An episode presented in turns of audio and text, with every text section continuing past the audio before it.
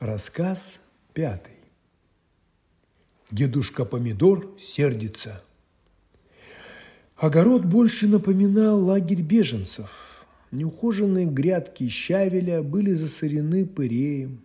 Среди прекрасных гвоздик торчали неоприятные ширицы. Кое-где встречались неподстриженные петрушки и сельдерии. Всюду было запустение – и сорняков было больше, чем овощей.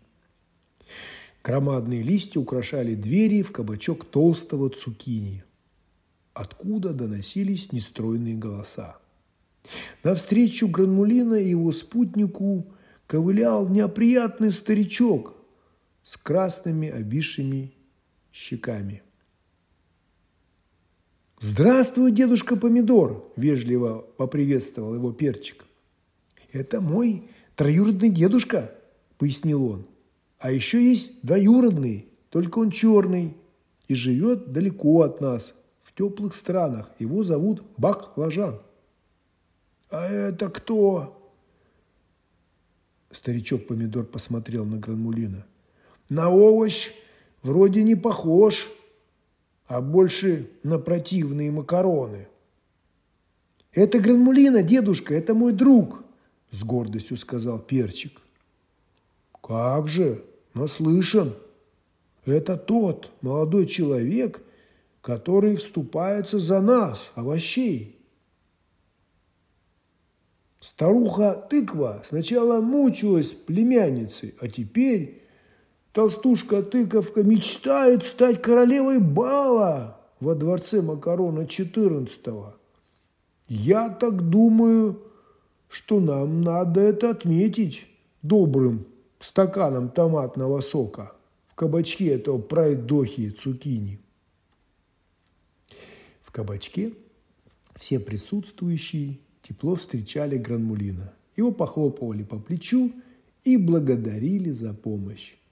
Один только хозяин был мрачен.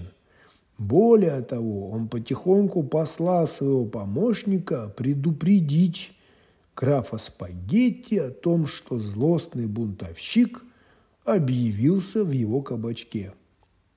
Уж очень он хотел выслужиться, чтобы получить место при дворе. Тем временем веселье продолжалось. Старый помидор рассказывал о тех временах, когда он, совсем еще зеленым, пытался найти работу на кухне Его Величества, и как его оттуда выгнали. А между прочим, совсем зря. В те времена мы были самыми верными помощниками макаронцев. Ты мне нравишься, Гранмулина, и я тебе скажу одну тайну. Без нас, помидоров, никогда вы не получите вкусных блюд. Никогда. Я еще доживу до тех времен, когда в каждом блюде будут красоваться помидоры. И он гордо посмотрел на Гранмулина. Дедушка Помидор разбушевался не на шутку. В кабачке все стали прислушиваться к громкому разговору. «Ты даже не знаешь, сколько у меня родственников!» А какие я рецепты храню в своей памяти?